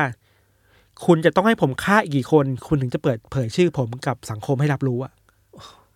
คือต้องการให้มีกี่คุยคนตายอีกเหรอ ที่คุณจะไม่บอกให้ว่าว่าผมมีตัวตนอยู่อะ โหยมันเถื่อนจริง ตรงนี้แหละจับตำรวจและจับทางได้แล้วว่า อืม คนเนี่ยอยากเป็นที่รู้จักของสังคม อืม แล้วก็ต้องการชื่อเสียงอะ ต้องการพิสูจอะไรบางอย่างต้องการที่จะเป็นซัมวัน อืมแล้วคำขู่ครั้งเนี้ยมันรุนแรงมากเลยนะ เพราะว่ามันขู่ว่าจะฆ่าคนอีก ถ้าตำรวจไม่เปิดเผยชื่ออะสุดท้ายแล้วครับตำรวจก็เลยตัดสินใจว่าก็คงต้องพูดแหละ ก็เลยไปที่สถานีทีวีอันเนี้ย แล้วก็เอาหัวหน้าทีมอะไปให้นักข่าวสัมภาษณ์เลยเว้ยหัวหน้าทีมก็บอกว่าเออมันมี BTK killer อยู่นะ และคดีที่มันเกิดขึ้นมันเชื่อมโยงกันนะ เป็น serial killer นะในรัฐเราในสังคมเราอะไรเงี้ยครับ แต่ว่าตำรวจกับทีวีอ่ะก็วางแผนกันด้วยนะเว้ยเขาวางแผนว่าเขาจะมีเป้าหมายสองอย่างในการเปิดเผยครั้งนี้อ่ะ ในการเผยแพร่ครั้งนี้ อย่างแรกเลยคือว่าต้องการจะบอกสังคม ในชุมชนนั้นว่ามันมีฆาตกรต่อเนื่องอยู่ อ่า พวกคุณควรจะระวังตัวไว้นะสองคือว่าต้องการพูดตรงๆกับ BTK อ่ะ อืม เพราะเขาเชื่อว่า BTK มันดูทีวีอยู่เว้ย คือถ้าถ้าเป็นคนที่อยากมีชื่อเสียงอะแล้วบอกว่า อยากให้ทีวีประกาศอะก็ต้อง อืม นั่งดูอยู่แน่นอนอะ มันต้องการอ่ะ เออ มันมันรอคอยแน่ๆ อะไรเงี้ยครับ ที่มันสนุกมาก แล้วคือตำรวจอ่ะซ่อน subliminal message อ่ะ มันมีอยู่ช่วงหนึ่งทางทฤษฎีจิตวิทยาหลายปีมาแล้ว มันเชื่อว่าโฆษณาต่างๆ มันจะซ่อนข้อความเอาไว้อ่ะ อืม เพื่อให้เราไปซื้อของเหล่านั้นอ่ะ อ่า สมมุติเรากินน้ำบัดลม จะซ่อนข้อความว่า go and buy it อืม ไว้ในโฆษณา อืม อันนี้คือแนวคิดแบบ subliminal เนอะตำรวจก็เอาข้อความแบบเนี้ยมาใส่ในการให้สัมภาษณ์นั้นเว้ย เออ ตำรวจซ่อนข้อความว่า now call the chief คือโทรหาตำรวจตอนนี้เลย อืม แล้วจะมีรูปเป็นแว่นตาของเหยื่อคนหนึ่งอยู่ในภาพนั้นน่ะ อืม มันจะโผล่ขึ้นมาแค่เสี้ยววินาทีอ่ะ อืม ในในรายการนั้นนะครับ คิดว่าฆาตกรน่าจะเห็นแล้วโทรหา อืม แต่สุดท้ายแล้ววิธีการนี้ก็ไม่ได้ผล อ่า แล้วก็จริงๆ แล้วไอ้ subliminal message เนี่ยมันก็ไม่ค่อยเวิร์กหรอก มันก็แค่เป็นเรื่องหลอกลวงนิดหน่อย ก็คือ อะไรงี้ย เป็นโอกาสน้อยก็จริง แต่ก็ขอให้ได้ลองไปก่อน เออขอรอยไว้ก่อนแต่ก็ไม่ได้ผลอะไรเงี้ยครับ แต่ว่าผลของการออกทีวีครั้งนั้นน่ะ มันไปไกลกว่าที่ตำรวจคิดมากเลยอ่ะ อือหือ ทุกคนในเมืองนั้นน่ะโคตรตื่นตระหนกเลยอะยศ แหน่แหงอยู่แล้วพี่ เออ คือเราไปดูสารคดีมาเห็นว่า คนในยุคนั้นน่ะ ในเมืองนั้นน่ะ ไม่กล้าออกไปไหนตอนกลางคืนเลยอะ เออ แล้วก่อนจะนอนน่ะเขาต้องล็อกประตูบ้าน ล็อกหน้าต่าง อืม ต้องไปเปิดตู้เสื้อผ้าตัวเองดูว่ามีคนซ่อนอยู่หรือเปล่าอะ โอ้โห ต้องพกปืนติดตัวเอาไว้อะ อืม หรือไม่ก็ก็ต้องไปดูว่าสายโทรศัพท์ของบ้านเราอ่ะ ถูก มันถูก ตัดตัด หรือเป ไหม ล่า เออ คือมันกลัวในขณะในขนาดนี้อ่ะ อ่าฮะ เราว่าอันเนี้ยมันคือสิ่งที่ BTK ต้องการอ่ะ อือฮึ มันต้องการไม่ที่รับรู้แล้วมันได้แล้วไง มันได้แล้ว มันต้องการให้คนกลัวมันอ่ะ มันได้แล้วอ่ะแล้วตำรวจก็หลงเล่มันไปแล้วอ่ะ อือฮึ ตำรวจไม่ได้มีแต้มต่อเท่าไหร่ในคดีนี้นะณตอนนั้นนะครับ แต่ผมว่าเป็นตำรวจ ถ้าผมเป็นตำรวจผมก็ต้องยอมแหละ มันขู่ไง เออ ยังไงต้องขอรักษาชีวิตคนเอาไว้ก่อน ใช่ อะไรเงี้ยครับ ใช่ใช่ แต่ไม่รู้ทำไมว่ะ หลังจากที่ออกทีวี แล้วบอกว่ามี BTK killer อยู่ในสังคมอ่ะ ไม่ได้มีคดีฆาตกรรมที่เกิดขึ้นจาก BTK เจ็ดถึงแปดปีเลยอะ โหหายไป หายไปเกือบสิบปี อ่ะ อ่ะ เออ ในระหว่างเกือบสิบ10 ปีนั้นน่ะตำรวจก็พยายามเต็มที่เลยเลยนะเลยนะ พยายามหาข้อมูลหาหลักฐานให้ได้ว่าไอบีดีเคนี้มันคือใครครับ หลักฐานแรกที่เขาพยายามหากันก็คือว่าจดหมาย อืม ที่บีดีเคส่งมา เขาก็ไปดูแล้วพบว่าส่วนใหญ่แล้วกระดาษที่บีดีเคส่งมา มันคือกระดาษที่ซีล็อกมาจากต้นฉบับอีกทีหนึ่ง อืม สมมุติว่าเขาจะเขียนจดหมายฉบับหนึ่งมา เขาจะไม่ส่งต้นฉบับมาให้อะ อือฮึ เขาจะเอาไอ้เนี่ยไปซีล็อก อืม แล้วก็ส่งให้ตำรวจ เออ ตำรวจก็ไปตามดูว่าไอ้กระดาษพวกพวกเนี้ยชนิดเนี้ยมันหาได้ที่ไหนบ้าง เออเออเออ แล้วเขาไปเจอเว้ยมันโคตรเก่งเลยเว้ยไปเจอว่ากระดาษชนิดนี้อ่ะมันใช้อยู่ในห้องสมุดของมหาวิทยาลัยของรัฐนั้นน่ะ อือฮึ ก็จะเป็นแบบห้องสมุดสาธารณะอะไรเงี้ยที่ที่ทุกคนเข้าถึงได้อ่ะแต่ว่ามันก็กว้างมากเลยนะคือทุกคนต้องเข้าถึงได้อ่ะ อืม แปลว่าหลักฐานนี้ก็ล้มเหลวอ่ะ แต่ว่าก็ก็ถือว่า พยายาม ได้ แล้ว ได้ อ่ะ progress อะไรบางอย่าง พยายามแล้วครับ พอจดหมายไม่ได้ ก็มาที่เสียงแทนเว้ยจำได้ไหมที่เป็นเสียงโทรศัพท์เข้าอ่ะ อ่าครับ จริงๆ ตำรวจเก็บหลักฐานนี้ไว้กับตัวนานมากเว้ย แต่พอมันมันหมดแล้วอะ่ะมันทำอะไรแล้วอะ่ะ ก็ปล่อยเสียงนี้ให้กับสถานีโทรทัศน์ ให้คนช่วยฟัง ว่าอันนี้คือเสียงของคนที่คุณรู้จักหรือเปล่า ใช่ ใช่คนที่บ้านคุณหรือเปล่า ใช่เพื่อนบ้านคุณไหม อ่าฮะ แต่ว่าไม่มีใครโทรกลับมาบอกเบาะแสเลยเว้ย ไม่มีเลยเหรอ ไม่มีเลย ไม่มีใครรู้เลยว่า นี่คือเสียงของใครอะ่ะ เฮ้ย เสียงมันอู้อี้มากอ่ะ อ่าฮะ จดหมายก็แล้ว เสียงก็แล้วทำอะไรไม่ได้ครับ สุดท้ายคือว่าก็จับตัวไม่ได้เว้ย อืม ในเวลานั้นนะ เหตุการณ์มันก็เกิดขึ้นอีกครั้งในประมาณปีสักหนึ่งเก้าแปดห้าครับยศ ครับ มันห่างไปจากแปดปีจากคดีฆาตกรรมล่าสุดเลยอะ อือฮึ คราวเนี้ยตำรวจได้รับแจ้งว่ามีคนเสียชีวิตและถูกทิ้งไว้ บนถนนแถวแถวๆชานเมืองอะจะมีแบบพงหญ้าอะไรเงี้ยศพถูกทิ้งไว้แถวนั้นน่ะ เออคราวนี้ แล้ว ไม่ใช่ในบ้าน ไม่ใช่ในบ้านเป็นครั้งแรกที่ศพถูกเคลื่อนย้ายออกจากบ้านมาไว้ที่อื่นอะไรเงี้ย มันมีดีเทลนิดนึงอาจจะน่ากลัวคือว่า ตามรายงานที่เขาบอกครับ ที่ที่ตำรวจมาบอกในภายหลังอะเขาฆ่าผู้หญิงคนนี้ที่บ้านนะป่ะพาผู้หญิงคนนี้ไปที่โบสถ์ อืม ไปขึงไว้กับโบสถ์อะ อ๋อ แล้วถ่ายรูปเก็บไว้อะ เฮ้ย แล้วก็เอาผู้หญิงคนนั้นอะมาไวันที่พงหญ้า อ่าฮะ เหมือนคนนี้มันมันหมกมุ่นกับพิธีกรรมอะไรบางอย่างที่มันต้องทำให้ได้กับศพ เอ อะ อเออเออแล้วคราบอสุจิมีพบไหมพี่ มี พบคราวนี้พบที่ไหน พบที่ พ โบ ง สถ์ หญ้าอ๋อพบที่โบสถ์ อืม อ่า แปลว่าทุกๆพฤติกรรมมันจะมีค่าบสุจิเกิดอยู่ ใช่ อะไร ใช่ เงี้ย ใช่ เป็นแพทเทิร์นของเขาอะไรเงี้ย อืม อันนี้คดีหนึ่งตำรวจก็ไม่สามารถจับได้ มาในปีหนึ่งเก้าเก้าหนึ่งครับ ครับ ไม่ก็มีเหตุอีกแล้วเว้ย คราวเนี้ยเหยื่อเป็นผู้หญิงวัยหกสิบสองปี อือฮึ นอนอยู่ที่บ้าน แล้ว BTK เนี่ย ทุบกระจกเข้ามาในบ้านน่ะแล้วก็มัดเธอ รัดคอเธอแล้วก็ฆ่า แล้วก็ทำพิธีกรรมอะไรบางอย่าง มันกลายเป็นว่านับจากคดีแรกที่เล่าเล่ามาจนถึงคนเนี่ยครับ มันสิบเจ็ดปีอะยศ เออ คือมันเป็นช่วงอะ ยาวนานมาก สิบเจ็ดปีที่ตำรวจไม่สามารถจับใครได้ แต่มีคนตายเรื่อยๆ มีครอบครัวที่ถูกฆ่าตายเกือบทั้งครอบครัว มีเด็ก มีผู้หญิงมีคนเยอะแยะมากมายที่ต้องมาหวาดกลัวกับฆาตกรคนนี้อ่ะ อืมโอเค คือมันอาจจะจางหายไปบ้างแหละ ในช่วงระวะเวลาที่ฆาตกรหายไป แต่พอเขากลับมาอีกทีมันก็อาจจะสร้างความหวาดระแวงกลับมาอีกครั้งหนึ่งก็ได้ ตำรวจบอกว่าการกลับมาของบีดีเคนในแต่ละช่วงอ่ะ เออ มาเพื่อบอกว่าฉันยังมีตัวตนอยู่ ฉันยังไม่ตาย เนี่ยมันเหมือน อย่า เป็น เพิ่ง การ ลืมฉันน่ะ เป็นการย้ำอ่ะ ใช่ สิบเจ็ดปีอ่ะ ยังไม่จบเว้ย พอมาถึงปีสองพันสี่ะคือมันคาบเกี่ยวยุคสมัยมากมาถึงยุค เออ มิเลเนียมแล้วอ่ะ ใช่ ปีสองพันสี่ะมีจดหมายที่ตำรวจได้รับอีกแล้วอ่ะ อืม มาจาก BDK แหละ คราวเนี้ย BDK รับสารภาพผ่านจดหมายว่า เขาอ่ะได้ฆ่าผู้หญิงคนหนึ่งไป ชื่อว่าวิกกี้วีเกเลอร์ในปีหนึ่งเก้าแปดหก ครับ คดีนี้ตำรวจไม่เคยรู้มาก่อน เออเหรอ คือมาเคลมผลงานตัวเองว่า ฉันฆ่าคนนี้นะ เอ้ยคุณ แต่คุ ข้ามณไม่ ไป รู้ เคสหนึ่งคุณข้ามไปเคส ใช่ หนึ่งที่ผมข้ามไป ใช่ แล้วมันก็เป็นการยืนยันอีกครั้งหนึ่งว่า เขายังอยู่ไม่ได้ไปไหนอะ BDK ยังมีชีวิตอยู่นะ อืม คุณก็กลัวฉันต่อไปอะไรเงี้ย อืม คราวเนี้ยแม่งยกระดับเว้ยตำรวจไม่ไหวแล้วสุดท้ายแล้ว หลังจากที่ได้รับจดหมายอันเนี้ยครับ FBI เนี่ยก็เข้ามาเต็มตัวแล้วอะ่ะ เออ คือไม่ใช่แค่ท้องถิ่นแล้ว มันคือคดีพิเศษใหญ่แล้ว รัดกลางแล้ว เออคนที่แบบทีมใหญ่ๆต้องมาดูแลแล้วอะไรเงี้ย เหตุการณ์ในปี 2004 ที่มันเว้นว่างมาหลายปีมากๆอะ่ะ มันทำให้ตำรวจและชุด FBI เขาคิดว่า คราวเนี้ยเราจะปล่อยให้ BDK หายไปไม่ได้แล้วอะ่ะ เดี๋ยวมันจะก็จะหายไปอีกอะ่ะนึกปะส่งจดหมายมาทีหนึ่งหายไปห้าหกปีฆ่าคนหายไปกลับมาอีกอะไรเงี้ย ถ้าปล่อยไปอย่างเนี้ยยังยังไงก็จับไม่ได้ อืม เพราะฉะนั้นมันต้องมีกลยุทธ์อะไรบางอย่างในการจับ BDK ให้ได้ครับ แล้วจากที่เด็กคนนั้นน่ะบอกว่า BTK อ่ะที่เขาอ้างว่าเห็นนะอายุประมาณ 30 กว่า แสดงว่ายังมีเวลาให้เขาฆ่าได้อีกเยอะเลยนะ ใช่ อันเนี้ยตรงกับจดหมายหนึ่งที่ BDK บอกกับ FBI เว้ย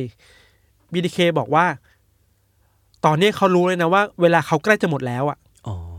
แต่เขาอะกำลังเฝ้ามองผู้หญิงคนหนึ่งอยู่ อ่าฮะ และคิดว่าจะฆ่าเธอในเร็วๆนี้อะ โหยมันน่ากลัวมาก ไม่ เลยะ บอกแบบนี้อะยศ เออมันท้าทายแบบโห กลยุทธ์ที่ตำรวจทำคืออะไรหรือเปล่าเขาเรียกว่าส่งสารวัตรเป็นหัวหน้าทีมคนหนึ่งอะไปเป็นคีย์แมนในการคุยกับ BTK โดยเฉพาะเลยอะ อืม คือสร้างความสัมพันธ์ระหว่างตำรวจกับฆาตกรให้เชื่อมโยงกันให้ได้อะคุยยังไงก็ได้ให้ให้ฆาตกรมันเชื่อใจตำรวจคนนี้อะ เออ คิดว่าเป็นเพื่อนคนหนึ่งอะเพื่อที่จะได้คลายข้อมูลออกมาเรื่อยๆ แล้วจะได้ไม่หยุดการสื่อสารอะ อือฮึ เป้าหมายของการทำสิ่งนี้คือว่าไม่ต้องการให้บีเคหายไปอะ อ่าโอเค พอหายไปเสร็จปุ๊บ มันก็จะไรร่องรอยไง อืม แต่อย่างน้อยที่ทำได้มากที่สุดก็คือการ keep connection กับ ใช่ ฆาตกร ไอหัวหน้าทีมคนนี้ที่เขารับหน้าที่นี้ครับ เขามาบอกว่า มันคือช่วงเวลาที่แย่ที่สุดในชีวิตเขาเลยนะ เออ คือเขาต้องอยู่กับความกลัว อ่าฮะ กลัวว่ายิ่งเชื่อมสัมพันธ์กับ BDK ไปเรื่อยๆอ่ะมันจะมาหาเขาในสักวันหนึ่งหรือเปล่านะ อ่าฮะ ครอบครัวของเขาลูกของเขาจะตกเป็นเหยื่อของฆาตกรคนนี้หรือเปล่า เออ นอนไม่หลับต้องพกปืนติดตัวตลอดเวลา เราคิดว่าเฮียคนนี้โคตรโคตรเสียสละเลยนะ เออผม ในการ ผม สู้กับ BDK อ่ะ นึกความรู้สึกออกเลยว่ามันน่าจะเป็นแบบ เอ้ย การที่เราคุยกับ BTK อะมันทำให้เรารู้จัก BTK มากขึ้นก็จริง อืม แต่กลายเป็นว่า BTK ก็รู้จักนายตำรวจคนนี้มากขึ้นเรื่อยๆ เช่นกัน อยาก อะ รู้จักมากขึ้นน่ะ เอออ ยากเป็นเพื่อนด้วยอ่ะ น่ากลัว แล้วไม่รู้ว่าวัน มั นี้คืนดีมันจะมาทำอะไรกับรอบครอบครัวเราหรือเปล่าอ่ะ เออ เขาคุยกับตำรวจแบบเนี้ยสิบเดือนอ่ะ โอ้โหช่วงมันเป็นสิบเดือน ผู้หมว ที่ ด ทรมา คนนี้คุยกับทีดเคสิบเดือนน่ะเพื่อคลิปคอนเนคชันกันไปเรื่อยๆอ่ะเพื่อให้คลายทีละอย่างสองอย่างอะไรอย่างเงี้ยครับ จนมีวันหนึ่งเว้ยเขาสามารถเล่าให้พีดีเคไปทิ้งของได้ อืม ไปทิ้งข้อความได้ที่ห้างแห่งหนึ่ง คือหน้าห้างอะไรเงี้ยแล้วมันจะมีกล้องวงจรปิดใช่ป่ะในครั้งนั้นน่ะตำรวจได้ข้อมูลรถที่พีดีเคขับ มาทิ้งของไว้อ่ะ อ่า ก็โอเคเป็นรถสีดำเป็นอะไรแบบเนี้ยเป็น ได้ ร ทะ ถ เบียน ยี่ ร ห้อ ถ ไหน มาใช่ไหม ไม่ได้ทะเบียนแต่ได้ อ๋อ ชนิดรถ แต่ได้อ่า ลักษณะของรถมา ก็ได้ข้อมูลสำคัญอันหนึ่งละจุดเปลี่ยนสำคัญด้วยของคดีนี้นะ ก็คือผู้หมวดคนนี้แหละ เขาพยายามคุยกันไปเรื่อยๆ ตีสนิทไปเรื่อยๆ อะไรอย่างนี้ยครับ จนมาวันหนึ่งเว้ยไม่รู้ทำไม BTK ส่งจดหมายมาถาม ผู้หมวดว่า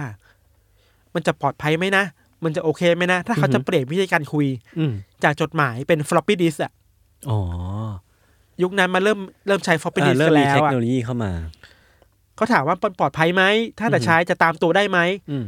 ตำรวจก็บอกว่าปลอดภัยใช้ได้ อืมทางทางๆที่จริง ๆ แล้วอ่ะมันจะจะ track ได้มากกว่าใช่ไหม floppy disk เนี่ย อืม หลังจากนั้นน่ะ BTK ก็ส่ง floppy disk มาจริง ๆ เว้ย ซึ่งตำรวจก็สามารถไปแคลก Data ได้ข้างในอ่ะ อ่าอ่า อย่างแรกที่รู้คือชื่อ ชื่อคนทำไฟล์นี้เนี่ยพบว่าชื่อแดนนิส ชื่อเดนิส รู้อย่างเดียวคือชื่อชื่อแดนนิส อย่างที่สองคือรู้ว่า สถานที่ของไฟล์เนี่ยมันถูกเซฟที่ไหนอ่ะ อืม มันถูกเซฟในโบสถ์แห่งหนึ่งของเมืองนี้อ่ะ โบสถ์ โบสถ์รู้สองอย่าง ชื่อโบสถ์กับชื่อแดนนิส อืม ตำรวจทำไงรู้ป่ะไป Google อ่ะ อืม เอาชื่อโบสถ์กับชื่อแดนนิส ไปเสิร์ช ไปเสิร์ชใน Google แล้วมันขึ้นเว้ย เออ คดีที่หายไปเกือบยี่สิบปีอ่ะ อืม สามารถคลี่คลายได้แค่ห้านาทีอ่ะ เออ ด้วย Google ครั้งเดียวอ่ะ เออ เขาไปเซิร์ชว่า people อะในในสมาคมโบสถ์นั้นมีใครบ้างอ่ะ อือหือ พบชื่อแดนนิสเลเดอร์ อืม เป็นประธานของสมาคมนั้น เป็นประธานเลยเหรอ ประธานของ บน คน สุดอ่ะ บนสุดของชื่อละของรายชื่อทั้งหมดอ่ะคือแดนนิสเลเดอร์เว้ย ไอ้บ้า เป็นประธานอ่ะคือประธาน เออ ของสมาคมโบสถ์นั้นอะไรเงี้ยครับตำรวจก็มั่นใจประมาณสักแปดสิบเปอร์เซ็นต์อ่ะว่า อืม น่าน่าจะใช่ BDK แหละ อ่าฮะ แต่ว่าจะจับให้ได้ก็ต้องแบบคันหนังคาเขาอ่ะ อ่า เขายังอยากได้ข้อมูลเพิ่มเติมเว้ยจำได้ไหมว่าตำรวจมี DNA ของเดนนิสอยู่อะ อือหือ อสุจิอ่ะ ที่บอกกรุ๊ปเลือด ใช่ แต่ในตอนเนี้ยเทคโนโลยีมันสามารถเทคได้แล้วว่า DNA ของคนนี้คือใครอ่ะ อือหือ เขาอ่ะ ไม่รู้ว่าไปคุยกับโรงพยาบาลยังไงนะตำรวจสามารถเข้าถึง DNA ของลูกสาวของเดนนิสเลเดอร์ได้ อืม แล้วมาแมทชกันระหว่างลูกสาวกับตัวเขาอ่ะสรุดพือตรงกัน อ่า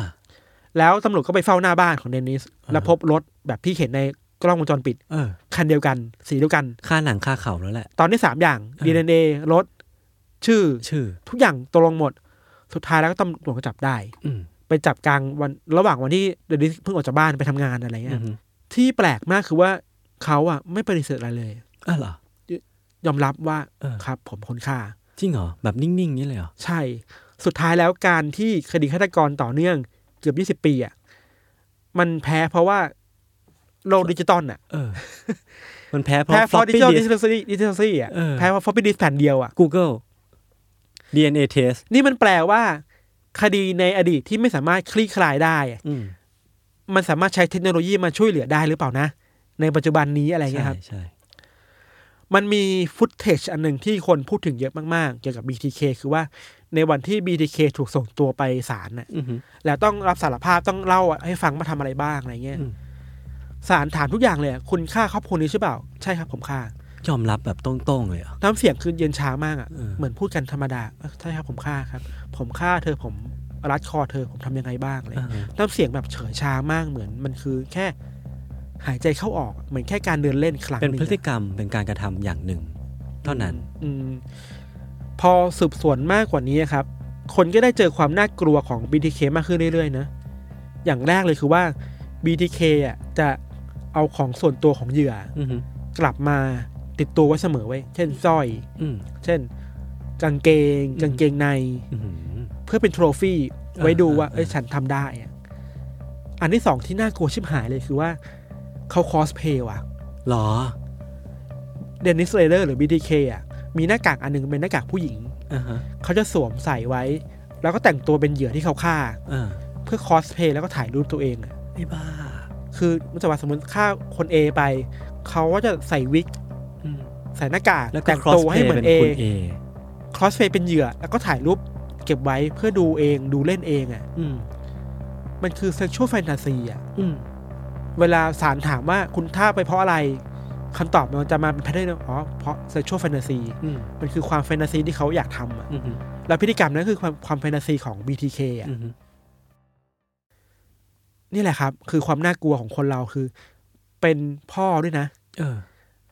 แล้วเมียเขาอ่ะ ลูกเขาอ่ะ ไม่เคยคิดเลยว่า